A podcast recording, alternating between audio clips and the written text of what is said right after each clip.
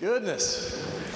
Total praise last week and, and now the, this, this week. This is incredible. You guys, gospel choir we got here. This is, uh, I don't know if that's Nate Burbank's influence. Is that? No? It, wow. Whew. Thank you, choir. Powerful. That's what it's all about. The, the grace of God that comes through the blood of Christ that will never lose its power.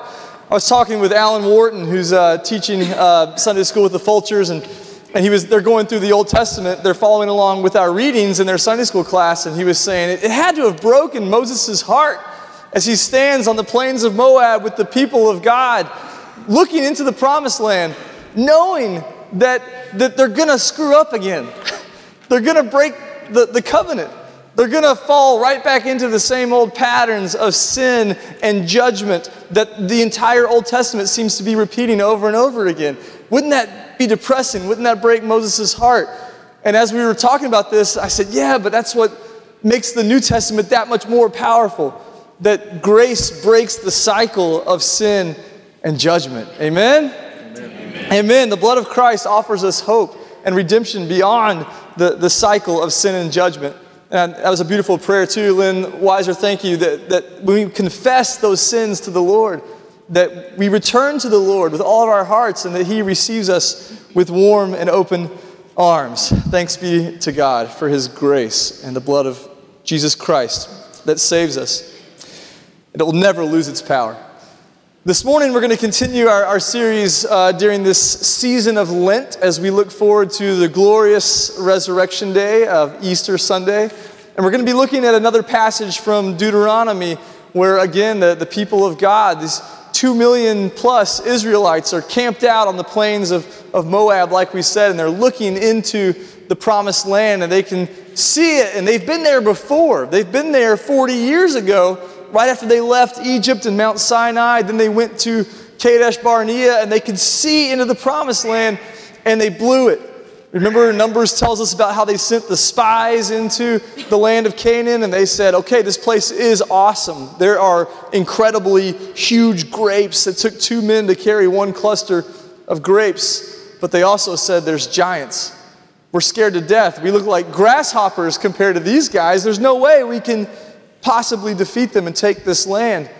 Only Joshua and Caleb said, No, surely we can do it. They are but bread for us. They are nothing to us because our God goes before us and fights for us. We have nothing to fear.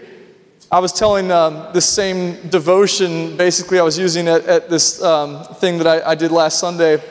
And uh, one of the guys told me, Yeah, my pastor preached this, this text, and he said, What do you see when you look in the promised land? Do you see grapes or do you see giants? I said, Oh, that's good. I should have used that, man. That's good. but what do you see? Do you see great opportunity for blessing and what God has for you and the hope and the promises that He's leading us into? Or do you see giants? Are you afraid of the obstacles that are in our way? That was what we talked about two weeks ago from Deuteronomy 1, where Moses recaps that story and he's saying, This time, don't blow it. Here we are again. Don't blow it. Last time, you guys rebelled and you murmured in your tents and you refused to follow God's lead. And therefore, God said, Fine, I'm going to march you right back into the wilderness.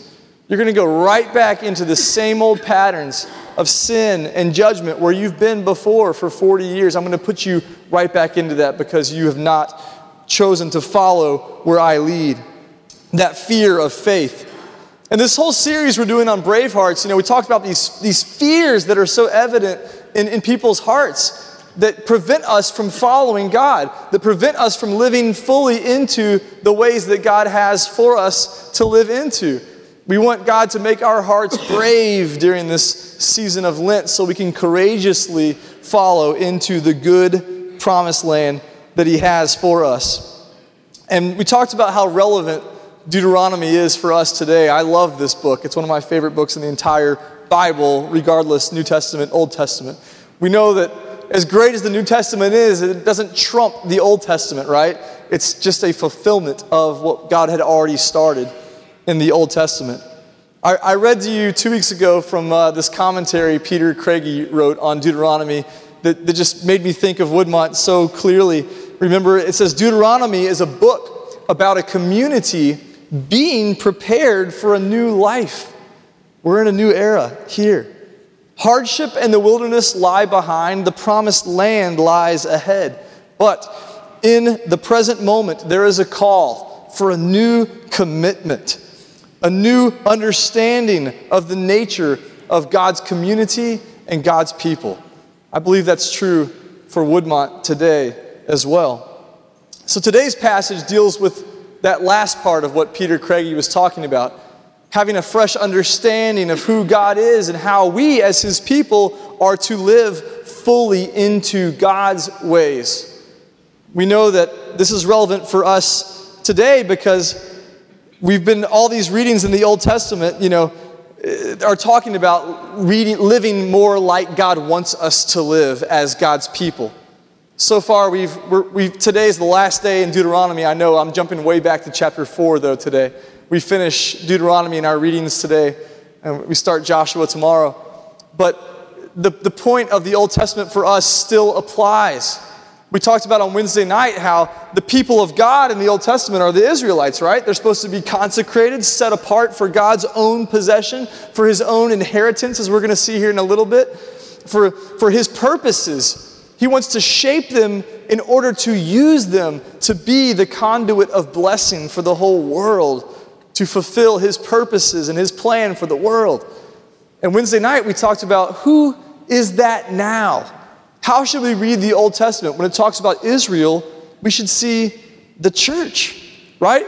Christians are now the chosen people of God. We are the ones who are to be set apart. We are the ones who are to live like God wants us to live in order to fulfill his purposes in the world. This is highly relevant for us today. We know that these people in the, the Old Testament have a mission, and we have the same mission to, to be the hands and feet of, of God, like Lynn prayed earlier, to be the conduit of God's blessing into the world, to bring about God's kingdom on earth as it is in heaven. So, one day last week, I, would walked into my office, and of course, Lil Cook, our amazing pastoral assistant, who always gets here way before I do, uh, she jumped up as soon as I kind of walked into the office and said, Watch your, watch your step, watch out, be careful. I said, What? What? She said, The floors have just been cleaned. I think Ron or someone had just cleaned the floors and they're really slippery. I said, Okay. All right, so I kind of shuffled in through her office into my office, you know, and, and all day long I could see Lil kind of carefully shuffling around, you know, and she, she put a big wet floor sign right in the doorway. And and all the visitors that she has throughout the day, she has a lot of visitors, all of them, she, she warned them look out, be careful, watch your step. This morning, the, the passage in Deuteronomy that we're looking at in chapter 4 is Moses saying, Watch out, beware, be careful. There's a dangerous situation ahead of you. Be, be careful to avoid it. The danger that Moses is addressing here in chapter 4 is one of the, the greatest dangers that there is in, that prevents us from living into God's ways fully. It's the danger of idolatry. Idolatry is whenever we replace God with something else that only God's place deserves. Whenever we make things in our lives into ultimate things in our lives. That's the constant danger the constant temptation, the constant trap, the constant slippery floor that lies before us that we have to be on guard against. Let's pick it up in verse 15 in chapter 4, and we'll walk through this together.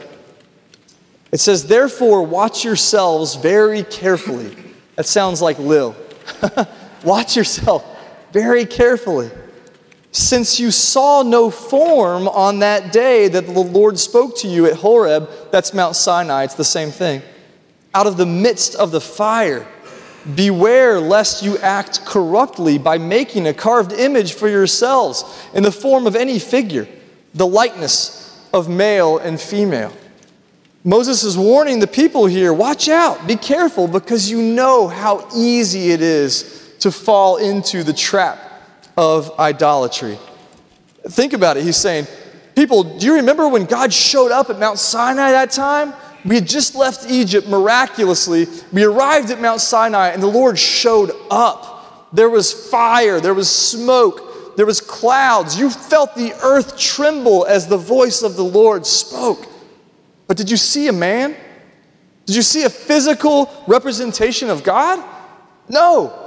It was a profoundly spiritual experience and moving encounter, but you saw no form. So, why would you go now and make a physical form to represent God?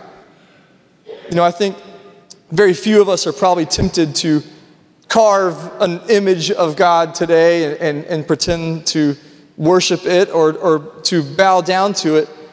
But I do think that we all try to, to limit God, to contain God to control or, or, or, to restrain who God is? I mean, think about it. Have you ever had a, a profoundly religious experience? I hope you have. Some point in your life been moved by the Holy Spirit, like Trey was talking about. The Holy Spirit is often the neglected third part of the Holy Trinity that we profess to worship. Have you ever been moved by an encounter with the Holy Spirit? If so, can you reduce that experience to some kind of physical little representation, a trinket that you could carry around that would somehow represent and, and do justice to that spiritual experience? No, of course not. But that's not really how we try to limit him. I think most of us limit him by saying things like, well, surely God couldn't do that. In our hearts, we say to ourselves, surely there's no way that God could actually heal that person. There's no way that God could actually break the chains of addiction. That person is, is lost. There's no way that, that God could actually fix that marriage. They're done. You know, we, we tend to limit God in those ways and constrain Him by reducing Him to what we've seen Him do in the past only, maybe. Who are we to, to say what God can and can't do? God is God, He's sovereign, He's limitless. He can do whatever He wants, whenever He wants to. We have no right to, to limit Him. He sees the big picture in whole, we see a tiny slice of it. His ways are infinitely higher than our ways, Isaiah 55 says. Let's not reduce God or try to control or contain him, but remember that he alone is the great transcendent God that supersedes any kind of physical realities that we may see in this world. And then verses 17 and verse 19. They show us other specific ways that we can fall into this snare of idolatry. Moses says, Don't try to reduce Almighty God into making him into, verse 17, the likeness of any animal that's on the earth, the likeness of any winged bird that flies in the air, the likeness of anything that creeps on the ground, the likeness of any fish that's in the water under the earth. And beware, look out, that floor's slick.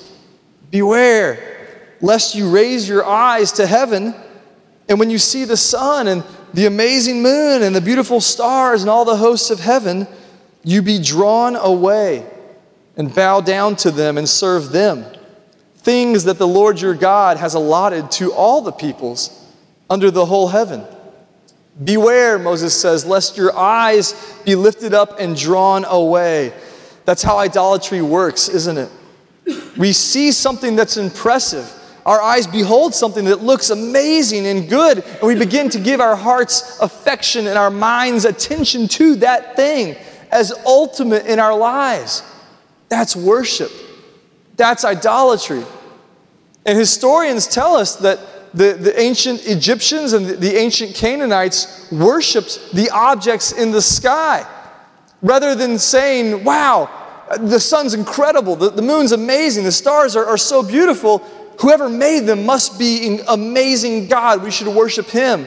Instead of doing that, they worshiped the creation itself. They prayed to the sun, not to the creator of the sun. That's a vast mistake. God says, I've given the sun and the stars and the moon for everybody, but you are special. You're my chosen people. I've given you special revelation of myself.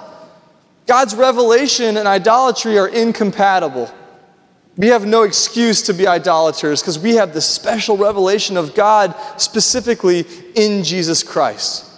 Because of what God's done for us in Jesus, we have no possible right or idea to worship anything else because God has not spared his own son in order to rescue and redeem us. Therefore, idolatry should be so far from us as God's people. He said, Let, us don't worship these idols. These counterfeit gods is what Tim Keller calls them. He's got a book that's really good called Counterfeit Gods. Don't worship these counterfeit gods. They have no power to deliver us. Only the blood of Christ will never lose its power. Everything else may have power for a little bit, but it will fail in the end. They can't save us, only God can. Only God can continue to make us more and more into His image, to redeem us more fully day by day as we look towards eternity. And only God has the ability to make us into His own precious inheritance. Verse 21, Moses tells the people, Furthermore, look, the Lord was angry with me because of you. And he swore that I shouldn't cross the Jordan and that I shouldn't enter the good land the good, good land that your Lord, your God, is giving you for an inheritance. The land is the people's inheritance, the people are God's inheritance. For I must die, Moses says, in this pagan land full of counterfeit gods. I must not go over the Jordan, but you shall go over and take possession of that good land. Again, Moses is saying, beware idolatry because it has very real consequences. I'm going to die in this land. I'm about to die. This is his farewell address. These are the last words that Moses ever says. He says, I'm going to die because you guys turned away from God and went and did your own thing. It has very real consequences in our lives. That's why he's saying, take such care to beware. And then verses 23 and 24 take care, again, like a slick floor. It's so easy to, to slip into idolatry. Take care lest you forget the covenant of the Lord your God, which he made with you, and make a carved image, the form of anything that the Lord your God has forbidden you. It's the second commandment, right? Don't make a, a carved image for yourself. For the Lord your God is a consuming fire, a jealous God. Forgetful hearts.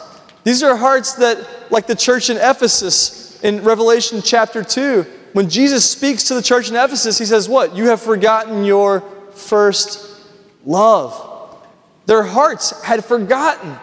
Their hearts had forgotten the covenant of love that was established between a good, good father and a, a people who were desperate and needy and lost and wandering in the wilderness.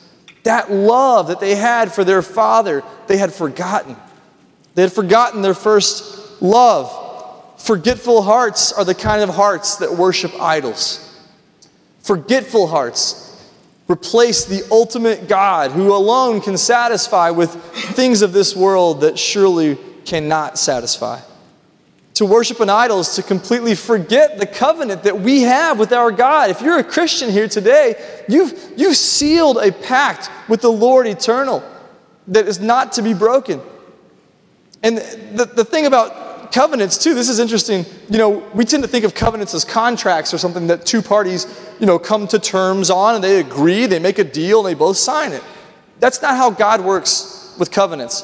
When God makes a covenant, it's unilateral, it's one sided. It depends on God's faithfulness, not ours. Thank God, because we would have broken it many times. Right? God makes a covenant and says, I will be your God. You will be my people. That's how it's going to be because I'm God and I say so. And it, it, we are, you know, as many times as we mess up, the Lord is faithful and He will not let us go. That's the beauty of God's covenant. And this word jealous here, it doesn't mean jealous in some petty human sense that we may tend to think of it. When it says that God is jealous for us, that means that He loves us. It's the language of love that He knows what's best for us. And because He loves us, He knows that when we turn to idols, that they're going to let us down and we're going to suffer. He knows that idolatry will lead to death and destruction and chaos. He knows that the only way for us to truly flourish and thrive is to give our sole allegiance to Him, all of our heart and all of our soul and all of our mind and all of our strength to Him alone. That's how we're going to flourish. He knows that. So, therefore, He's jealous for us to love Him completely. It's a language of love all throughout Deuteronomy that's used. Now we get close to this uh, section here in verse 25 that tells us how it's so important to live God's way.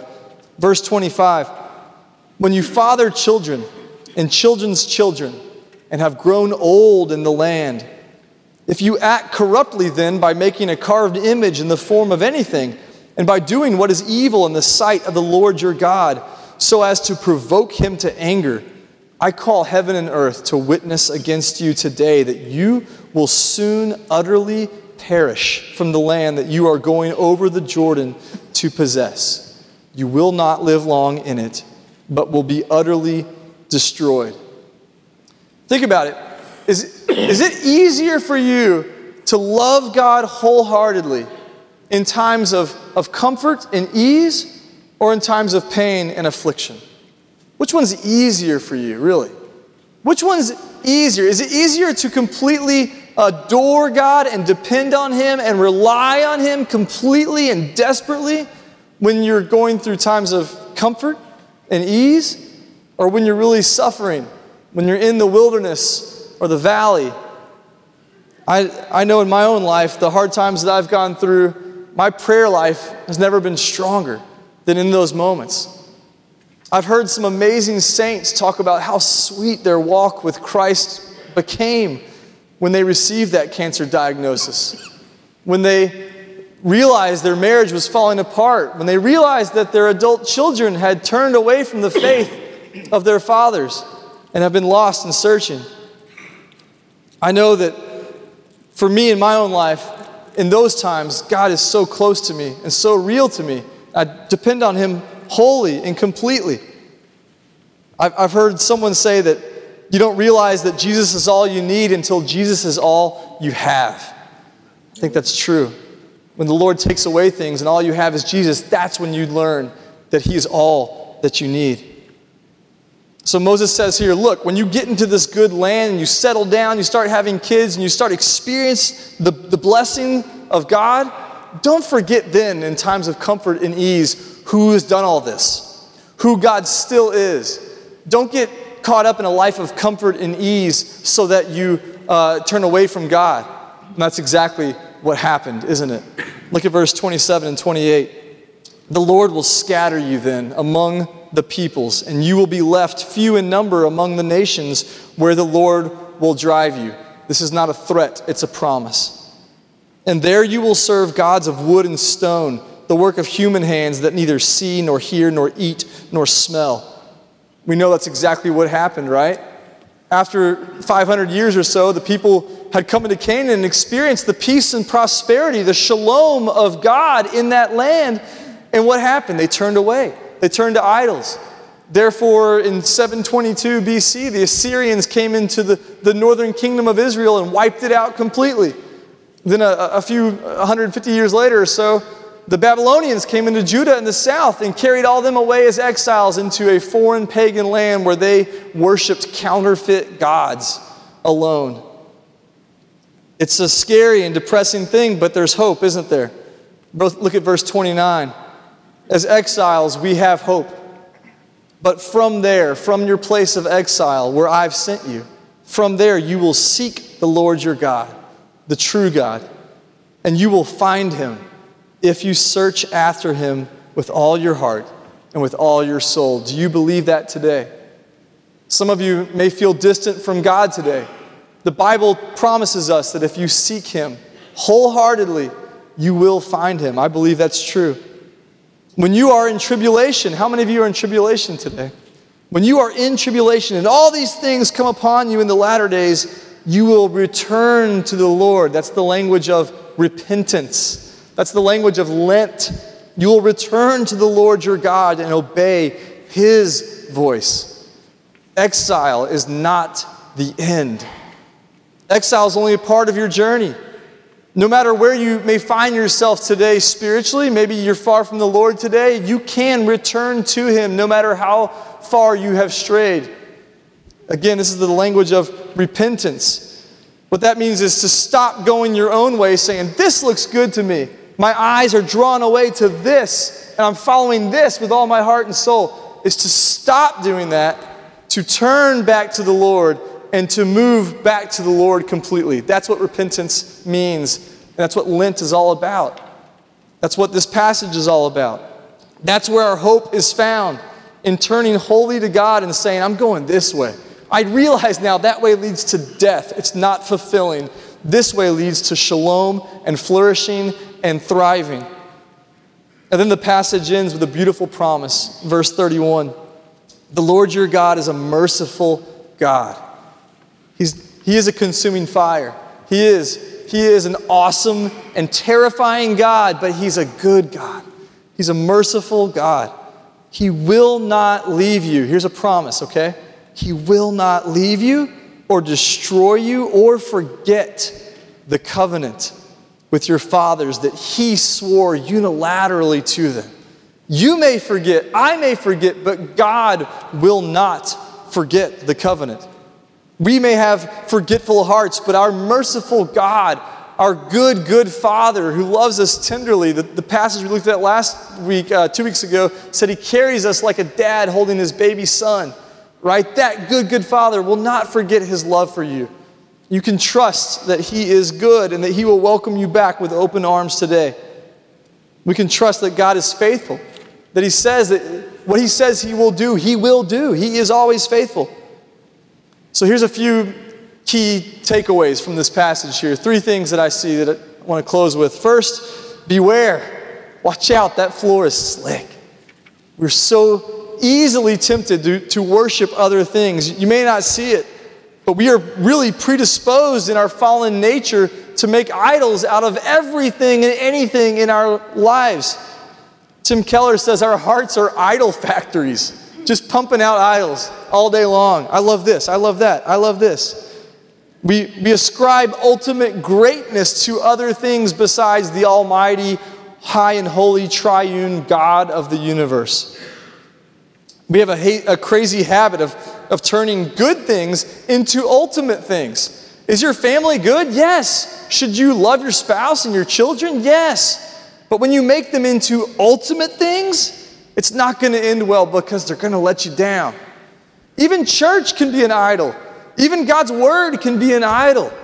Don't make an idol out of anything other than God. Everything else will let us down. All those things are good things, but they're not ultimate things.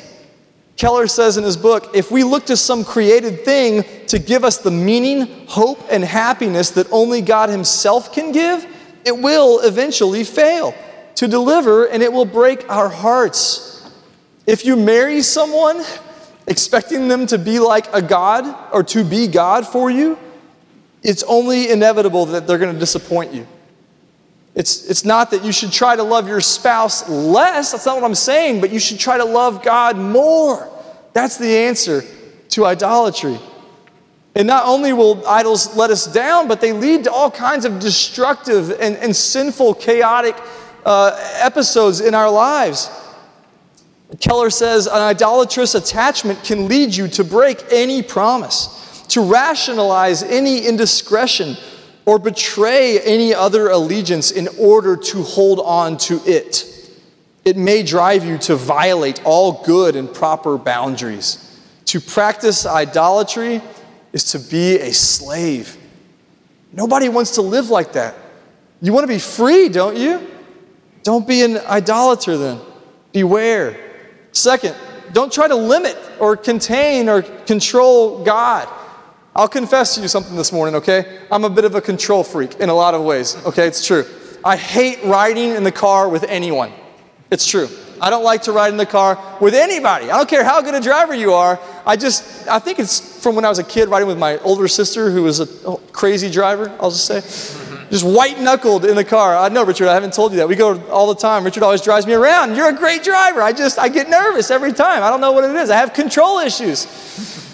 The point is this when it comes to God driving, you can trust Him. You can completely trust Him that He's going to take you in a good direction. that He's not going to let anything befall you that is going to do you ultimate harm. You can sit back in the passenger seat and not grip with white knuckles and, and be praying under your breath because God is in control. And that's a good thing. Author and theologian Randy Alcorn puts it this way The beauty of the Christian worldview is that, yes, while we're encouraged to take initiative and control what's within our power, we also know that the huge part of life we can't control is under God's governance. Scripture tells us our God is in the heavens. He does all that he pleases. Psalm 115, 3. It assures us the heart of a man plans his way, but the... This has been a live broadcast of Proverbs 16, 9. And since God is eternally wise and good and we are not, we're far better off with Him in control than if we were. All the circumstances we can't control rest in His hands. Isn't that good? Finally, last, renew your faith in his promises today. Do you believe this is true today? It's the fear of faith, the fear of actually trusting, the fear of letting go and letting someone else drive for a while. What's your faith like today? Do you trust that God is a good, good father? Let's pray. Lord God, forgive us of making good things, even in our lives, into ultimate things. God, we're so easily tempted to, to trust in other things. Our, our mind's attention and our heart's affections are so easily pulled away towards the things of this world. Lord, help us to return to you this morning with all of our heart and with all of our soul. You promise us that when we seek you, we will find you. God, I know so many people here are hurting today, and I don't want to minimize their suffering or their pain, but I pray that they would learn to fully depend on you and that this would be a sweet time despite the suffering. That their prayer life would come to be something that serves them the rest of their lives because in this time you are all they have and you are all they need. Help us to trust you more. Lord, we love you. We pray this all in the high and the holy name of our Lord Jesus Christ. Amen.